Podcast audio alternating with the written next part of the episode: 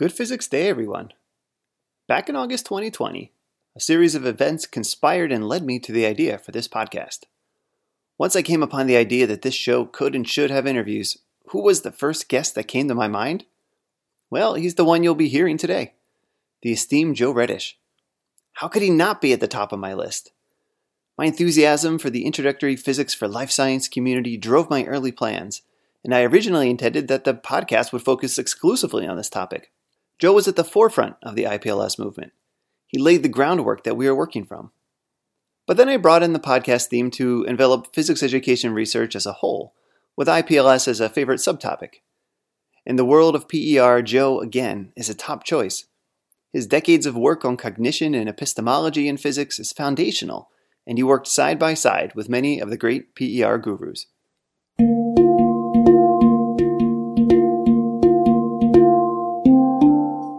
Welcome to Physics Alive. I'm Brad Moser, and I want to help fellow educators spark new life into the physics classroom. Each episode, I'll draw inspiration from the teachers, researchers, authors, and professionals who explore innovative learning, motivate new curricula, and encourage an inclusive and healthy classroom environment.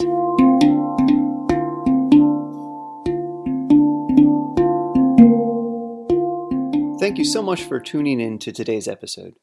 I'm so excited to share my conversation with Professor Emeritus Joe Redish. If you want to learn more about Joe, see a recap of our conversation, and access links to the many articles and resources mentioned in the episode, head on over to physicsalive.com forward slash Joe to check out the show notes. That's physicsalive.com forward slash Joe. While you are there, please subscribe to the Physics Alive newsletter so that you can stay up to date about current episodes and future projects. If you're on social media, you can check out Physics Alive on Twitter and go to facebook.com forward slash Physics Alive page. If you like this and other episodes, please subscribe to the podcast and leave a five star rating and review. This will make it easier for other educators to find the show. I usually say all of that at the end of the show, but today I want Joe to have the last word. Only months into his retirement, he has just completed a 50 year career as a physics professor at the University of Maryland. Here's a brief summary of his accomplishments from the UMD webpage. Since 1985, although we'll learn it goes back a little earlier than that, he has been actively involved in the subject of physics education. His work in physics education has contributed to the use of computers in physics education, cognitive modeling of student thinking in physics, and the role of student expectations and epistemologies in their learning of physics. Recently, his work has focused on the development of a new introductory physics course for life science students. Professor Redish has received awards for his work in education from the Washington Academy of Science, the Maryland Association for Higher Education, Dickinson College, Vanderbilt University, and the Robert A. Millikan Medal from the American Association of Physics Teachers. In 2005, he received the NSF Director's Award as a Distinguished Teaching Scholar. In the summer of 2012, Joe received the Medal of the International Commission of Physics Education at the World Physics Conference in Istanbul and was awarded the AAPT's Oersted Medal at their national meeting in January 2013. In April 2015, he received the American Physical Society's Excellence in Physics Education Award. But I'm pretty sure Joe wouldn't want us clamoring on about awards and whatnot. So let's put aside the accolades and years of experience. I want you to just listen to Joe, the man, the researcher, the educator. He has so much passion and enthusiasm in his voice. After a long and productive career, he still speaks of the exciting things he is learning with a glisten in his eye and wonder in his words. He loves thinking about education. He loves what he does. He is bubbling with eager authenticity. And really, I'm just tickled pink to be talking to him. So much so that I even forgot to check if I was using my proper microphone. I wasn't. Oh well. Joe was a storyteller extraordinaire, and he has so much to share. This episode is longer than I originally intended, but Joe's wisdom and life energy is a treat for us. Sit back and get ready to learn about some of the history of PER and dig into how students learn. Today, I am so pleased to speak with Edward Frederick Redish. Why are you called Joe?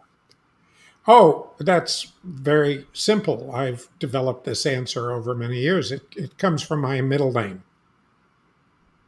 Frederick? Well, it couldn't come from Edward. That doesn't make any sense. It comes from Frederick, though?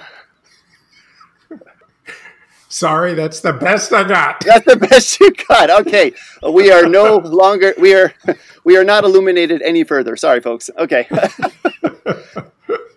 All right. Well, again, I'm, I'm so pleased to speak with you. Uh, I've been so inspired by so much of your work over the years, and I'm realizing uh, as as I've looked into this this interview today, how many papers you have and how little time I have to read all of them. But I am looking forward to, to talking today. So I want to try and follow the arc of your career a little bit. I'm particularly excited about your work in teaching physics to the life science majors. The Nexus Nexus project is one of the foremost and largest scale endeavors in the country with that. But I know that the emergence of this project is invariably tied to your other work uh, that you've done leading up to that. So uh, I'm gonna I'm gonna go back to earlier in your career. Uh, I won't mention too many dates. Uh, you were a, a nuclear theorist, uh, but in the early '80s, you recognized the magical new device coming onto the scene, the computer. Yes. Yeah. Yes. Uh, so your earliest education-related work seems to be incorporating the computer into physics education. from a current day perspective, it is hard to imagine physics labs without computer software to process data. It, it's a given to connect to Pasco or Vernier, to use Excel or LoggerPro or Desmos for graphical analysis. What was the landscape in the 80s? Take, take us back to those days. What were you doing that was different than other physics educators? That actually you know, grows out of earlier times, even before uh, I was bringing in the computer you know when I when I was made an assistant professor in in uh, after two years of postdoc, I was given very clear instructions from my research group. They said, "Don't pay much attention to your teaching; it doesn't count for anything. Just do the research and get by. Be good enough." Actually, explicitly said. And I said, Thank you very much for that information. And then I proceeded to totally ignore it completely reinventing the two introductory physics courses for physics majors that I was then teaching, which is another interesting story. And there are some, I did some really fun things there that uh, um, are still interesting, I think. But the main thing is, I believed in project work. And I had small classes. So I started asking the kids to do substantial projects. And basically, that would be worth like 20% of their grade over a whole semester. They had to do some calculations. And of course, they were doing them by hand at the time. This was 1971, right? They were doing them by hand. Um, but whenever I had majors, I was always wanting to get them to do project work. And of course, I was a theorist, and so they were tr- trying to do analytic problems, which were probably too hard for most of the students. but some of them really liked it, and there were some super projects. Um, but then in 1980, I was um, uh, teaching graduate quantum. And I was a nuclear theorist, and I'd been a nuclear theorist for 15 years. And I said, you know, look, professional physicists don't do only analytics. You've got to do computations. So I said, let's see if I can put some computing into the class. And I had 33 students, and I said, How many of you can program something? And 32 of them said they can do Fortran. I said, Okay, one student, we're going to ask you to learn a little. And we had to do job, they had to learn job control language, they had to go to the mainframes, they had to find terminals on campus and it was kind of a disaster. you know, I had them inverting a few matrices and things, but it was not fun and they didn't like it. And I said, okay, that didn't work. December 81, the PC came out. Uh. And I bought my first one and I said, this changes everything. And I started thinking about it. I started looking at it. And a whole bunch of things started to then fall into place. Um, 1982, they asked me to become chairman of the department. I said, no, uh, I'm too young. I'm only 40. I'm in the in the middle of my research career. Come back later. They said I wrote such a good letter, say d- turning them down that they wanted me to reconsider. Oh my god! and I I thought about it and I said, you know, I might be able to do something with the computer if I was chair. So I agreed to be chair. The next thing that happened was the AAP decided it wanted to move. They were in Stony Brook. I started, my colleague John Layman, who was very into AAPT, said, they want to move it down to Raleigh, to North Carolina State, but we ought to bring them here because we're right next to the government and, you know, we ought to bring them here. So I met Jack Wilson. And Jack Wilson and I, I don't know if you know Jack Wilson. Mm-mm, he no. was the executive officer of AAPT for many years, very creative guy. Went on to bigger and better things, wound up being president of the system of the University of Massachusetts. He's now that emeritus, and you know, so he became a big shot. But he was very, he was an experimentalist, very interested in using the computer in teaching, and had done some at his university before he went to AAPT. He and I hit it off, and just started creating ideas, kicking stuff around. We came up with this idea to create a environment in which students, undergraduate students, could learn to program right away there was no off the shelf code for students. There wasn't even a grapher where you could turn the dials. So we said we're going to create such an environment in Pascal, which was the language that high schools often use to teach programming. And we're going to teach the kids a little Pascal, but we're going to make a shell that allows them to only write the physics. You know what it looks like now? It looks like GlowScript or uh, um, Visual Python. Mm-hmm. And uh, Bruce Sherwood took this idea uh, that we had had and just made it so much better and improved it and improved it and improved it. But it was really Jack's idea first.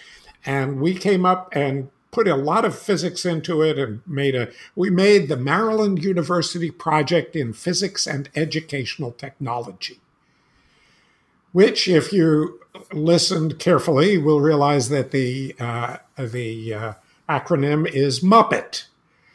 And and when I visited uh, UMD a number of years ago, I remember seeing a Jim Henson statue with Kermit. I don't suppose there's uh, you were purposely trying to bring that of in a little bit. Of course, we were. Jim Henson was a a Maryland graduate, and Kermit was born on the University of Maryland campus.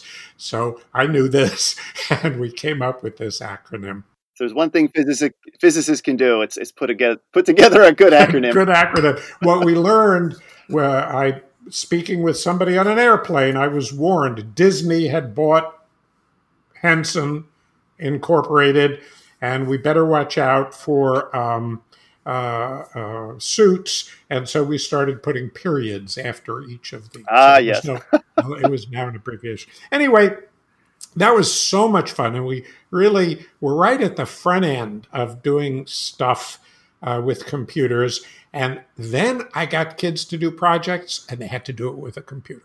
So they mm. almost all of them did a calculation or an experiment, and those projects were fantastic. That just took off.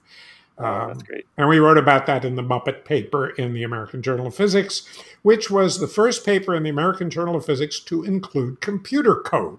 They hmm. said, we don't put computer code. Said it's crucial to show the structure of what the students are doing here. We had some arguments, but we finally uh, convinced them. Anyway, um, the next part of that story is actually important for the later piece because then Windows came out. 1987 or 8. And Jack said, now we can put up all kinds of things at once. And I said, ooh, we can modularize the whole course. Bob Fuller also had some ideas on this that we had talked to him about.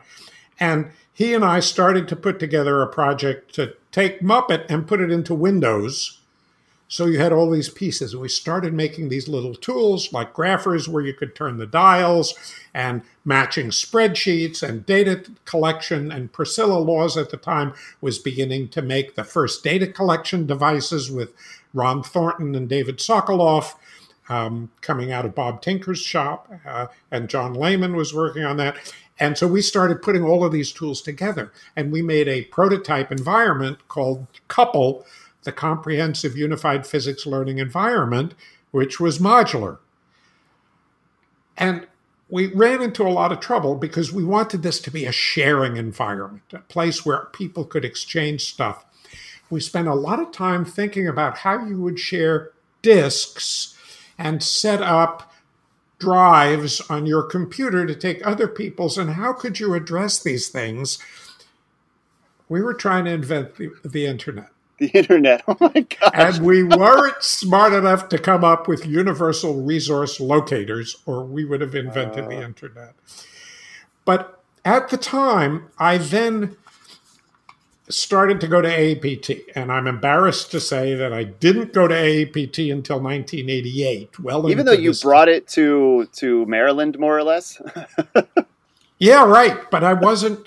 We brought it to Maryland in in like 83, 84, and I was very engaged in in talking to them and so forth as the chair. But I didn't actually start going to meetings until I said, well, we want to present our computer work, and this is the place to present it. I went to the meetings and I was blown away. I started, I listened to Lillian McDermott, to David Hestenes, to um, Dewey Dykstra, to, I mean, there was just Bob Fuller. I mean, there was this whole crew of people doing research on student thinking and learning and showing me that some of the niggling problems that I had seen in my teaching and just kind of brushed off were deep and interesting and important. And I kind of said, "Oh, I have to I have to look at this." and I started looking more and more and I started reading. I had a sabbatical coming up in 92. I said, you know, my nuclear physics getting a little sticky. You know, I've done the same thing for a long time. I need something new. And I was thinking of possibly going into applications of chaos theory in quantum scattering, which is a really fun topic. And and there would have been some really nice things to do. So I said, but I like this education stuff too. I'm going to go on sabbatical to Lillian McDermott's shop and see what physics education research is like. the same time, I was doing reading on, on this chaos theory, and the chaos theory was great, but I was just totally taken by the physics education research. I said, I, I when I was done, I said, okay, I got to do this. This is what I'm going to spend the rest of my life. And although the nuclear physics has interesting things, I, this is so big I have got to cut clean and say, I'm not going back. I'm not doing any nuclear physics anymore. I'm not going to go to the seminars. I'm not going to take any money. I'm I'm getting off. Mm-hmm. And I I did that. And the education world is is so thankful that you did. I I was uh I, I was doing a little digging into your your uh, CV to try to find when your last when your last nuclear physics paper was. Can you do you recall? Probably was about 1990 or 91. Uh, I mean, the, the probably the last paper I wrote was a uh, summary paper for a the- for a conference, a nuclear conference. Might have been the the last one I could find, and maybe I don't even have a full uh, a full um, CV. Yeah, I don't. Isovector content of NN potentials and Pauli forbidden states in '91. That was the last one. Oh yeah, right, right, uh, right. I had a, a graduate more. student. That uh, that was a cool project. Yeah. Anyway, I could tell you about that, but that's another. No, no. I, I was also looking. One was your first education related paper, and I, I saw in 1988, uh, "From Here to the Future: The Impact of the Computer on College Physics Teaching," and that that seemed to be the jump. And your sabbatical seemed to be the real jump into something new, and that's well. Actually, I mean, it was really 1985 uh, was my previous sabbatical. I went to, uh, uh, was getting off my chairmanship. I went to Indiana University uh, cyclotron because that, those were my energy ranges that I was interested in. Mm-hmm. And I was going to write a book on three body physics. I have 80% of a book on three body physics sitting in a box if the business is still correct, you know, you're in retirement, you could always pull that one back out. I, I have a million education projects that are backed up to do. Stay focused. But, Stay focused. But what, what happened? What happened was um, I invited one of my former postdocs who had gone on to become a professor at Kent State University uh, to give a seminar in nuclear physics. I picked him up at Indianapolis Airport, drove back 45 minutes. The whole time I talked to him about education and the computer stuff. And at the end, when I he got out and you know I was putting him into the hotel, he said, "You're really excited about this stuff, aren't you?" And I stopped and I said, "Oh, you know, I really am." that was kind of a break point for me mm-hmm. and in realizing that this was where I really wanted to devote a major effort. This is what I was caring about. Mm-hmm. But my first real research paper in physics education research, I mean, the computer stuff were position papers. Mm-hmm. The first research was, it was interesting because it was my um, the Implication of Cognitive Studies for Teaching Physics, 1994. American Journal of Physics. This was a theory paper in physics education research about what the psychology was that you needed in order to think about physics teaching. Because at Lillian's shop, what I saw was that she had 25 people. She had three quarters of a million dollars in grants she was doing amazing stuff with observation and curriculum development. And I said, I can't compete with this. But there isn't any theory. Got to be some theory here somewhere. So I started reading the education literature, read Andy diSessa, I read psychology stuff. Um, my wife knows about this and she helped me. And, and I started to say, okay, there is theory here. Uh, and so I, sum- I summarized what I had learned in this paper.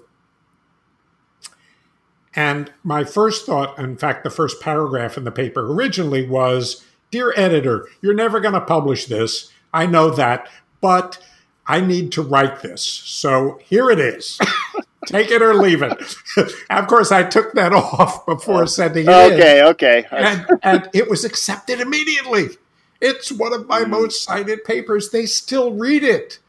It was uh, it was so amazing. Uh, it was it was really fun. And from then on, from then on, it was. I mean, it was I. It was what I had learned that made helped make physics education make sense to me. Here's my summary of it. And Lillian hated it. She didn't. she didn't like theory. And so, because you know, there was at the time physics education research was, you know, is this part of physics? This isn't physics, right? And I'm doing psychology, real, you know, really saying you need to know psychology to do this. In the same way as you know, being, uh, you know, being a high energy experimentalist means you need to know some hardcore engineering details. Is that physics? Yeah. No, I, I like to think those are comparable, but the physics departments didn't think that. And Lillian was mm. trying to protect the foothold of PER in physics departments. And I was trying to say we need to open it to the theoretical side. So for the next, what, 20 years, we were pulling in opposite directions, Lillian and I banging heads. And it was, I think, extremely productive. No, well, and, and, there was certainly the challenge in the early years, and I suspect that it lingers quite a bit today of physics education research not being seen as equivalent to other modes of research in, in the university setting. And I, I, see more and more of it growing now, but I, I have this sense that some of the old stigmas might still remain. This is one of the reasons I have a tendency to write long papers. Mm-hmm. because sometimes, no, seriously, sometimes you have to show that there's a profession there, right? That we are a serious research field and that it's not something that you can just do like that with a flick of your finger uh, and that anybody can do. It takes work, it takes a knowledge base, and it takes complex reasoning. And that was my goal. I, have got a couple of little things that I, am curious to explore my, myself. So, uh, one of them, you know, kind of in the time frame we're in, in the mid to late 90s, uh, your group developed the MPEX, the Maryland Physics Expectations Survey. Uh, this exam explores student attitudes and beliefs about university physics and how those attitudes and beliefs change as a result of physics instruction. Instruction. Uh, one of the disturbing findings from this survey was that instruction produced an average deterioration rather than an improvement of student expectations. What did you make of this, and where do you where, where'd you go from there? I I actually I, I don't know that I quite expected this result, but this this whole thing grew out of my uh, readings while at Lillian's. Um, Len Jossem had gotten me onto the issue of epistemologies, and there had been some very fine studies in the '60s about epistemologies of college physics students, uh, college students, how those changed over the over college, and he was doing. Um, now I've forgotten the name; it's been so long, but he was doing. Um, you know, political science and history and and literature, and you know how the students would come in with an idea. There were right answers to everything, and then they would start breaking it down and they say no it's all random. Nobody has any knowledge of anything. You can say anything you please. And finally they would get to what i call a constructivist stage where they were saying well you can't be sure of an answer but given all the information i have this is what i believe now.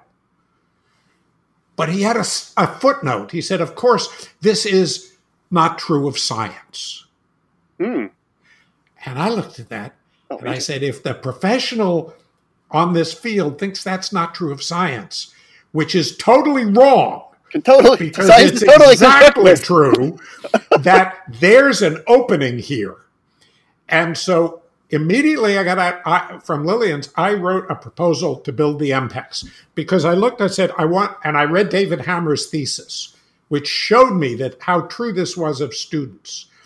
And so I said, what we need is some test like the force concept inventory that we can give that shows epistemology matters and is not what we want it to be. And from reading Hammer and diSessa, uh, I said what we want is I really like this uh, dynamic responses idea, what, what David has been calling the resources framework. And that means that we're not looking at students' opinions of science. We're looking at what students are thinking about the nature of the knowledge they're learning that affects what they're doing in class. How does that affect what they're doing in class? And that was the breakthrough idea. And it was better than I expected because it was immensely robust. You kept losing. And then there were which was you know what what you saw on the in the force concept inventory is students did terribly and you did all this teaching and they only did a little bit better. I wanted some result which is dramatic as that. I didn't expect losses but it was you know and then people started to come up with andy elby in particular as a high school teacher demonstrating he could get gains in a small class with a class oriented towards epistemology. And that then kind of started to break it open that there were possibilities and ways to do this. And so it became an important result, and I'm really pleased with it. I'm curious what, what you might think that the where the real value lies there. Is it with is it with what we're learning from these from these tests? Or is it because we've given them to say thousands of students and we know what the results are? Is it really about keeping continuing to open the eyes of physics instructors to how things we're doing are not as effective as we think they are? Exactly right. This this is uh, um, what I call the the the problem that we encountered. This, of course, is ex post facto. Is that the the students have the wrong idea, have a misconception, if you will, the wrong idea of what it is they're supposed to be learning in class and what they have to do to learn it. And I call this a, uh, a problematic epistemological frame. that they that that when you come to a situation you say okay what's going on here and what do i have to do in this situation? That's framing. That comes from anthropology and sociolinguistics and other fields that i've stolen from. But but the the idea is that there is in a class an epistemological framing. And when the students framing and the faculty framings are different you wind up with problems that neither understands what's going on. And the faculty will look at the students and say, they don't know math. What's going on here? You know, they've had a calculus course and they can't do simple arithmetic. That's not what's going on. What's going on is they're not seeing the equation in the same way that you are as a faculty member, and that to learn to see it that way is a process that you have to help them through. So, what we're doing is elaborating the nature of the problems by having some theoretical understanding of how people come to situations and react, and finding appropriate ways of, of analyzing them, thinking about them, describing them, so we can now create structures and scaffolds to be more effective. I, I want to pull uh, a few lines from the conclusion of your 2007 paper with Mel Sabella uh, Knowledge Activation and Organization in Physics Problem Solving. Instructors and curriculum developers can use the idea that students often form isolated sets of knowledge during instruction. At the simplest level, the associational character of the resource model highlights the importance of helping students develop implicit links to related topics in the physics course. In addition, instructional materials as well as exams should be designed to help students develop the necessary connections between various physics concepts, as well as connections between qualitative and quantitative knowledge. I feel like this is really important. You and co author Mel spend 13 pages outlining a resources based activation model of learning and show us that non experts have separated knowledge structures, that they cannot link ideas together the way we do. And in my mind, this isn't their fault it's what defines a novice. Uh, th- this is huge because for years I've heard teachers be continually surprised that our students, after seeing just one or two examples, can't piece together two separate ideas in a complex question when we have never even given them a chance to practice it. How often have I heard that that test was much harder than the homework? I, I've heard that uh, in response to my tests, and countless colleagues have said the same. Um, when I was reading this, this really felt like a, a light bulb moment for me what what do we do what what do we instructors do to bring together these separate knowledge clusters? This is why i've retired now so that i can begin to write up the tools that i've been developing for the past 10 years that come out of those ideas. Right? What i've really realized is through through many years of this is that doing science, doing math in science is not the same as doing math. That there's an extra step, a blend of bringing together the physics concept and the math structure that changes the way we interpret equations, changes the way we look at equations. It gives it a power and a flexibility that the students don't imagine or see when they see it in a math class. They learn all these tools in a math class and then they say, Why am I bothering to do this? And so they don't really take it in and integrate it because they don't see the value. But when you have the math power integrated with the physics, there's all kinds of things you can do, all kinds of things you can understand. And we've had dozens of examples of students looking at some math and saying, oh, that's why that works. And you know, the more often we can get that to happen, the more valuable it is. So the the thing I'm working on now is a series of which I'm hoping they will be papers in physics teacher mm-hmm. called using math in science. Maybe it's using math in physics. I'm not sure which title I'm going to use but it's um, I've I've kind of broken it up into teaching strategies, and a, a lot of people, Gary White, for example, has talked about teaching strategies but most of them there are for physics majors. For you know, for engineers and for biologists and for pre-meds, they also need these strategies of learning how to think about the fact that the math is not about numbers. It's about physical quantities. Why is the equation one inch equals 2.54 centimeters a legitimate equation, whereas three seconds equals three meters is not? Right? The students don't see that. And we you know we don't teach it there's and there are there are all kinds of little rules and tricks that we use in physics uh, because we make the blend. I mean the the example i love if you look at the equation e equals f over q. It's the definition of the electric field. If you ask a student does the electric field depend on a test charge? That's on a flashcard. They remember no it doesn't. The other side of my flashcard says no. But if you say E equals F over Q, Q is the test charge. If I if I replace Q by 3Q, what happens to the E field? They'll say, oh, it goes down by a factor of 3. Because in math, F is a fixed thing. If I'm talking about Q, I change Q. But if you're a physicist, when you change Q, you change the force on Q, and F is not an arbitrary symbol, it's the force on Q. Mm-hmm. So when you change Q, that changes too.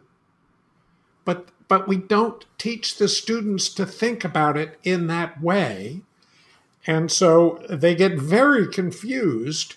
And so what are the what are the different tools? What are the strategies? I've identified, I don't know, 10, and I'm trying to write a short paper on each. We await with bated breath those papers, although I know it takes a while to uh, for the, for those to appear. Um, they will uh, all they will all be available on the Living Physics portal. Their uh, first five are already available now. Oh, okay. Physics portal. Oh, and I'm... as I add papers, I will put them up on the Living Physics portal. Everybody, go there now. Uh, it, my my show notes will include links to to many many papers to to the websites we talk about. Um, yeah. One what, one piece I, I want to go to, and th- this was a little bit more general. In, in 2011, you contributed to an American public media audio documentary called "Don't Lecture Me," uh, and uh, I'll, I'll, include it in the show notes for our listeners to check out. Um, but I, I, wanted to pull, pull out a, a few lines. Uh, one of them is, "If all there is is lectures, we don't need we don't need faculty to do it. Get them to do it once, put it on the web, fire the faculty." Uh, and then later in the episode, you go on to say most professors are not going to change their approach.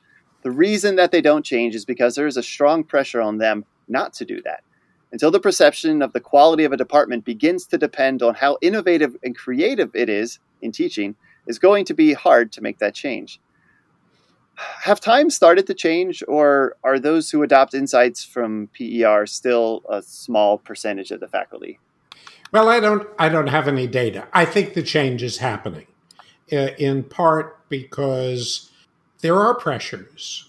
Uh, I I am uh, I am giving a, a talk uh, next month at a um, large public university where the dean is very upset because they have an engineering school and they teach physics for the engineering school and the students take the first semester of physics and the second semester, the enrollment drops by 50%.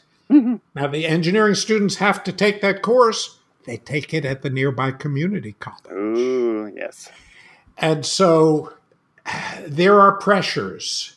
There are pressures that are beginning to happen. And I'm, you know, I'm, I'm now on the tail end. I've been around a long time and I've kind of trying to stop paying attention to everybody else. So I can't really say what, you know, how often this is happening. But I think just, you know, as an observer, and I I did participate in last semester's teaching, so I know what it feels like, that uh, there is going to be perceived a big difference between people who just do online stuff. I mean, this is really you know the the record the lectures and put them online is happening because it's the easiest way to do it.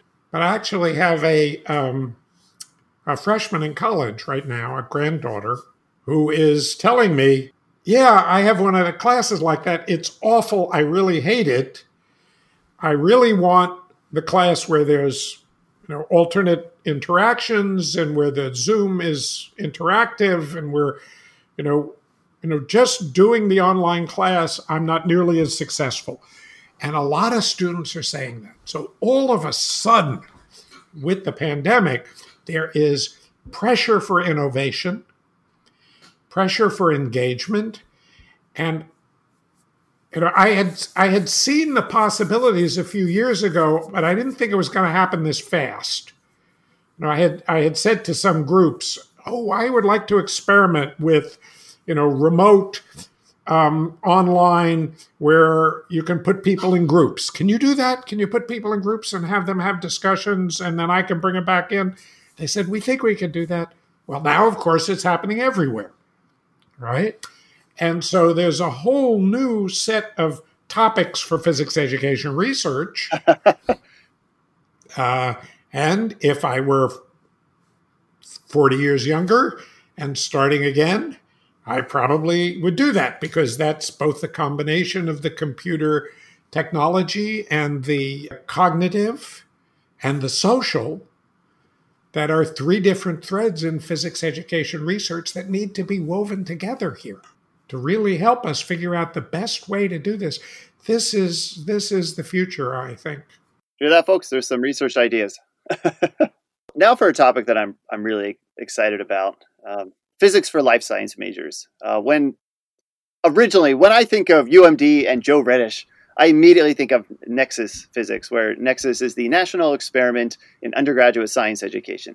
Uh, I think of Physics 131 and the 132 courses that are provided on the UMD website to anyone who wants to access these resources. I think of all the readings and homework problems, clicker questions, recitation questions I've accessed countless times. I think of the labs that were completely redesigned in an innovative fashion with the huge efforts of Kim Moore, who I also hope to interview uh, along the way. Uh, the Nexus project started in 2010, but already in 2000, you had NSF funding for a project called Learning How to Learn Science Physics for Bioscience Majors. What sparked your interest in making physics relevant for bioscience majors in a time when very few people were probably thinking about these majors at all? That's a very good question. My, my interest in the class goes goes pretty far back, actually. In 1974, I was a second term assistant professor and given my first large class, and I was given algebra based physics.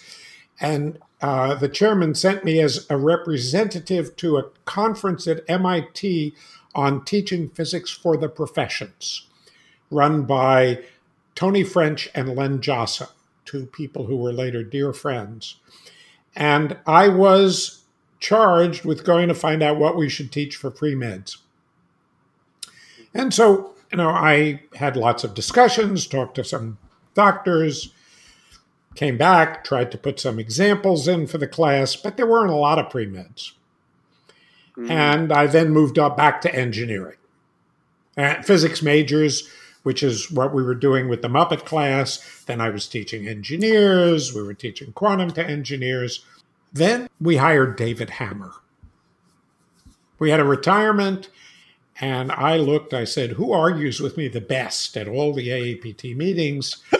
uh, and of course, David had been the inspiration for my work in the MPEX uh, in reading his thesis from Berkeley. I managed to talk him into leaping to Maryland. And he started teaching us some brilliant stuff. He brought an epistemological slant and a course called How to Learn Physics, which he had developed at Tufts, where he took 12 students and they started with the real world and they you know did experiments and they put things together and they they built physics and i thought it was brilliant and after hearing him talk, I said, okay, David, how are we going to do this? Up, upscale this to a class of 200. He said, You're crazy. You can't do this. So I took a sabbatical at Berkeley. My sabbaticals have been very productive mm-hmm. in in changing my lifestyles. And I also wrote my little book, Teaching Physics with the Physics Suite, because I was working on that other project. And I had this idea that everybody had been doing um, all kinds of active engagement tools for large lectures. And I said, let's epistemologize each of those tools. Is that a real word? yes. I ver- you can verbize anything. Okay, perfect. I sometimes say the word velocitize, and I realize that's probably a bad idea. It's like I should get them realizing acceleration, not not, not a made up word. you can velocitize that or accelerate it. Yes, yes. Just remember Humpty Dumpty in Alice in Wonderland. Look up glory. Humpty Dumpty and glory. That's a reference for you. So I made a proposal to do this actually was quite interesting because we put in a preliminary proposal and they said, no, we don't want to fund, we wouldn't fund anything like this because it's really a curriculum development project. I said, no, it's a basic research project because we don't know how to do this. And so we're going to do a lot of qualitative research. We're going to take videos. We convinced them. We wound up with a, million dollar project. And that project led learning how to learn science led to about five later um, NSF grants. We then got a grant to develop tutorials, a curriculum develop project. We then got a grant to develop professional development for teaching assistants and to do research on that. And, you know, so there was a whole chain of stuff, a whole 10 years of work that came out of that. So it was absolutely fabulous. We learned so much about student thinking about a, about the nature of science. So that when in 2010 the uh, Howard Hughes Foundation, Howard Hughes Medical Foundation, Medical Institute, HHMI, a foundation for supporting educational development in for pre-meds, said they had a I, they wanted an idea for a project for some off the wall random thing. And I said, We're ready for this. I want to do it. We, we wrote a proposal to make a course, a physics course, explicitly for biologists and pre meds. That's a whole long, interesting story, too, but with lots of anecdotes. But I'm not going to tell those because we, we, don't want to run for a week. Um, but HHMI, I, I, I hate to you know say anything negative about them because they absolutely changed my life and it was wonderful. It gave me 10 fantastic years of work on that project, but they had a rather narrow vision of what they wanted to do. They wanted to demonstrate. It was an experiment. So they had four classes uh, uh, physics, uh, chemistry, a math for biologists, and a capstone course, and they wanted us to make a few modules to show how to do it. I said, we really need to do this from the ground up, and it needs to have research. And so I went out to NSF and got a, a project to redo the thermodynamics in a coherent way mm. biology, mm-hmm. chemistry, and physics, because they're done differently in each of the different areas. So we got another we doubled our amount of money. And now I could put together a big team, and I got the most amazing group of young people, what I call my gang of five. Two graduate students, Ben Dreyfus and Ben Geller, and three absolutely super postdocs uh, Chandra Turpen, Vashti Sawtelle, and Julia Gouvea. And, and they were amazing and we brought it we had faculty who were engaged. It was one of the best experiences of my research life. And i've had some good ones. I mean muppet was great. We worked together lots of good people but this was off the charts. It was such a pleasure working with these people. And they learned so much and they produced so much and then they went off and got faculty positions elsewhere And basically, Nexus physics is left to me now. Every 10 years, I do something different. If I get another 10 years, it will be really making Nexus physics permanent and available and documented. That's what I'm hoping to do. And that documentation is going to include a lot of writing for teachers about what we've learned. There's so many there's so many threads that, that come together, and it, and it sounds like that was true in your in your research as well. That uh, there was the you know, creating courses that were relevant for the life science majors, but at the same time, you were learning so much from those students about where they found it challenging to learn because they didn't come in with right. the idea that right. they wanted to learn physics. There's there, there's a motivational piece, and there's maybe just the different way that they, they think about physics. There's not kind of this natural math mindedness. Right. But but but it's interesting because um, this is this is it's really this is real research, and it's the way research works. A lot of what I've built into Nexus Physics, we gained out of basic research with upper division physics majors teach, learning methods of mathematical physics. And this was Tom Bing's thesis. And what we did was we looked at the, how the epistemological tools the students brought into the class were being used. And we identified a lot of ep- epistemological framing and epistemic games. And we learned a tremendous amount about how epistemology plays out in an actual classroom. And then that theoretical development we applied to the biologists in the new class and what provided us really useful tools for understanding what was going on. How did you learn some of the new physics? Um, I think about you know one of the one of the barriers to teaching intro physics for life sciences is we're physicists we don't know biology um, i didn't even like biology. Then i married a biologist. Then i started gaining more of an appreciation. Uh, and then i started having students who who really weren't super interested in physics but i saw that they did have interest in, in medicine. And i thought well what if i what if i speak to them at that level? And then i realized wow there's so much i have to learn.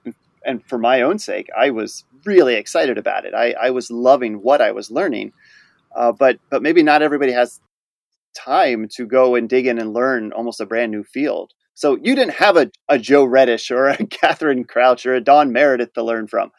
I had I had a Todd Cooke to learn from.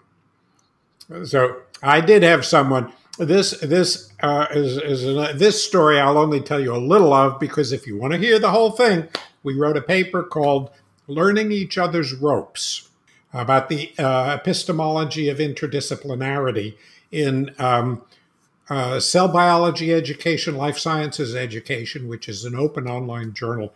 It's a really fun paper. Um, but what happened was I, I joined a group of, of senior faculty on campus who uh, wanted us from all departments who wanted to just sit around once a month talking about teaching. And, and, I thought this would be a good thing. I really care about teaching, and I like talking to people in other departments that I don't get mm-hmm. to do because physics is so big at Maryland. And so we uh, were sitting down, introducing ourselves, and uh, one gentleman across the table from me was a senior physicist who said he was a physicist working on uh, working with the schools teaching and the next one was todd and he said you physicists you're supposed to be helping us by teaching a physics course that our students take but you don't help them at all you teach all the wrong stuff and it came around to me and i said uh, i'm joe redish and for the past four four years i've been working on a project to try to figure out how to teach physics better for biologists. And here are the biologists I'm talking about it here. and afterwards, he came up and he apologized and he said, "Oh, he's such a nice guy. I mean, he never, you know, you wouldn't imagine him to." He can be fierce, but came up and said, "Oh, you know, this, I'm sorry, I didn't know anybody like you existed who actually is willing to talk to biologists." I said, "Let's have lunch." And we proceeded to meet for a year regularly and we just had a ball. And he would say, Why don't you teach the HP equation? That's crucial. I say, teach it. I don't even know what it is. Oh, I've never heard of the HP equation. What are you talking about? and so, you know, he would make demands, and I would say, "Oh, that? That's just, you know, that's Ohm's law in the pipe." He, he would say, "Oh." You know, I, would say, I teach that as an example of how to think about resistance in uh, electric circuits. He said, but it's important in itself. And you teach Bernoulli, which is all wrong. And uh, anyway, so I, you know, so we've had, we still in, interact once a week to talk about fluids and all those things. I you know I just, I have worked with um, biophysicists like Wolfgang Losert, and uh, uh, he he wanted to teach the class, and so we did a team teaching for a year, and that was wonderful because we he would sit down and say, "Oh, this is great. We're doing diffusion. We can use some of the stuff from my research." And he would toss something out, and I would say, "Wait, explain it to me." So he would explain it to me, and I would say, "Oh, that's too hard. But if we only pull out this piece, then we could do it." And so, you know, we went through and we wound up with a whole series of um, chemical signaling problems from his research. And so, you know, there's there's not that much biology you need to know. And the biology you need to know, you should know, right? I mean, you ought to know every it, it's kind of high school biology today. And if you're a senior physicist today and you don't know what every high school student knows about biology, you haven't been keeping up. And you ought to. It's just like every biologist should know something about cosmology, right? Uh, you need to know about DNA. You need to know uh, a little bit about you know RNA, the structure of the cell. There's there's very little you actually need. And what I tell my students when we have these biology problems, especially the longer ones like for recitation, the TAs are panicked. I don't know the biology here. What is a kinesin, right? What is an actin thread? I mean, uh, I, I say, no, no, don't worry. That in this situation, what you need to do is tell the students you have not had the prerequisites for this class. It's their job to provide the biology. And so you have to call on them. And if there are biology questions, you say, That's a good question. Did you talk it in your group? Talk to your group. Let's bring it to the whole class. Let's see what everybody else has to say. But you make the class co constructors of knowledge, technical term, that they're not just taking from you. Mm-hmm. I hmm. always tell my class on the first day this class has prerequisite of Chem 1 and two semesters of biology. I have not had those prerequisites. You know much more chemistry and biology than I do. and therefore, you have to tell me what you have learned in that class that is relevant in these contexts. And I continually call on them to do that. And of course, I've learned so much from my students and my colleagues I now know when they've got it wrong. I, I've had so many amazing experiences myself of, you know, first time bringing this concept uh, or that concept into a class and a student is so excited to raise their hand and say, we just learned about this in my anatomy and physiology class. And this is how we learned about it. And, and they're not looking at you and saying, I can't believe you got that wrong, but they're so excited that they can share what they know and add to the conversation and and then I learn something, and then I run off to my my anatomy and physiology colleagues and say, "Terrific! They told me this. Can you tell me more?" Terrific. And it's it's such a great back and forth, and and that helps me to learn, and the students love it. Uh, it's such a great experience. And and what you're doing is you're opening a channel for interdisciplinary conversation. That that what we have now is in STEM education there's all kinds. Most of the work we do is service courses. We teach each other's students, right? Chemists teach the biologists. We teach the the the chemists. Uh, we teach the engineers. The mathematicians teach everybody, and we never talk to each other. We'll teach a course in engineering, and we'll spend a whole long unit on statics and rigid bodies And we never know that when the they get to their engineering class in statics and dynamics, they use a different language and notation. We really need to open this channel of communication. And the the big the big innovation that really that I think made a huge difference for Nexus Physics is previously physicists who were redesigning their biology their course for biologists would often take the textbook index, a table of contents, and give it to biologists and say, which do you want us to do? What we did was we spent a year. First of all, we found a group of 20 people in all these different disciplines, and we sat down for two hours every Friday and talked about what we could do for each other and how we could articulate the course. And the big thing that came out of that is we found that we in physics, because of the way we do things, we could do things for them that they did not know we could do. Like we could help the students disentangle what they're hearing about chemical bonds and binding energy, which conflict in biology and chemistry. We can use physics to resolve it. We can help them understand diffusion. We can help them understand entropy and even free energy. And so there's a lot we we say, oh, this is trivial, this isn't important. But it is important if we understand who the students are. It's not important for a physics major who's going to be a uh, uh, a cosmologist or a particle phys- physicist to worry about fluid flow in highly resistive media. Right? But if you're a biologist, it's critical. You need to know that. Mm-hmm. And so, you know, understanding your audience and and uh, thinking about what it is that is of value in physics and our our our method of taking toy models finding the simplest example so you can fully understand something and then seeing how to embed that into a more realistic approach is immensely powerful and profitable for these students in their home disciplines, whether they're biologists or engineers.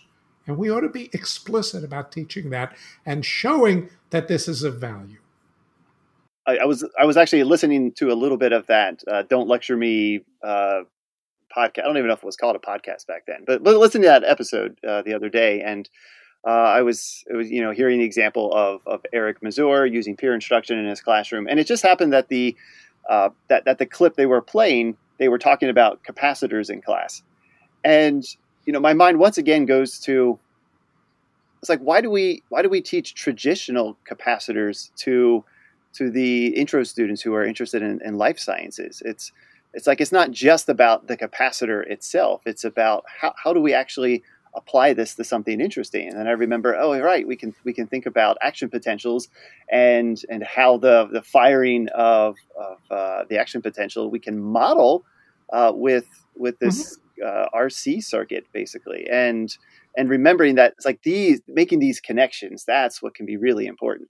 And what's most important of that is showing the students that making connections is of value. That's teaching an epistemological resource mm-hmm. that we often fail to do. So there's so many ideas we've talked about, so many ideas we haven't been able to talk about. Let's let's say one of our listeners today is is on the fence about reforming a course for their life science students. What advice can you offer them to to motivate to try something new and to give them a place to begin? Well, I guess the first thing I would say is what are you trying to achieve? What do you want your students to get out of this class? Right? Do you is it just a check off? You want to uh, you, or or weed out? Do you want to make it so hard for them that they can't do it, uh, and therefore have to drop out of pre med? Do you want them to learn something? If you know it, these people are going to be your doctors, right? I have already, and you know, at, at my age, I have all kinds of medical issues, and I'm seeing doctors all over the place. I run into former students, and you know, so these are these are the people you're trying to teach who are Do you want them to look at you as a series of memorized instructions? Oh, I have this result, therefore I'm going to give them this. Or do you want them to take a holistic look at you and say, well, what's the context? How does this fit in? What are the mechanisms? What are the issues that happen? You want them to think scientifically. Do your job to help them help you when you need them. I actually tell my students this on the first day. I say, look, I'm, this course is hard because I want going to make you think. And I'm going to teach you to think about science in complex situations. And this is because someday, maybe 10 years from now, somebody's going to roll me into an emergency room and one of you is going to be the doctor in there. And I want you to know what you're doing and to think as a scientist not as a technician. If I could grant you another 50 years in higher education, what what questions would you want to address next? So, say say we give you those te- we give you those 10 years to, to write up the Nexus stuff. Now you're done with that. You got another 40 years left. What are some other what's another question? And some other questions you still have? Yeah. The question that I really have that I would love to explore. And and uh, let me uh, you know, I, I can never uh, give you a straight answer. I have to give you a background for framing.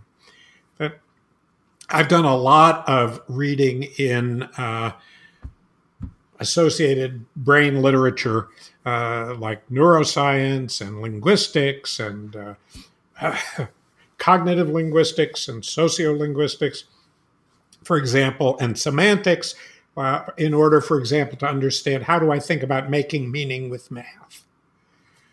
But now, one of the things I've been seeing from teaching interdisciplinary populations is there's culture. there's a cultural difference between physicists and biologists. And I've started reading about how I mean, this is about the framing, right? You come into a situation and you know stuff and you say, okay, this is what's happening and this is what I'm going to do. But those frames are organized and learned from some kind of, and form some kind of culture. There's some pattern. How do we think about that? How can we analyze the cultures that people bring with them, the cultures that are created in a classroom? How does the social interact? the external social interact with the internal cognitive. That's what I'd love to look at. And I've done some reading. Um, uh, a book by Michael Agar has has really excited me, um, called uh, "Language Shock," in which his key idea is that language is about communication, and that when you're communicating, you're communicating in contexts and your interpretation of the context is brought from your whole experience.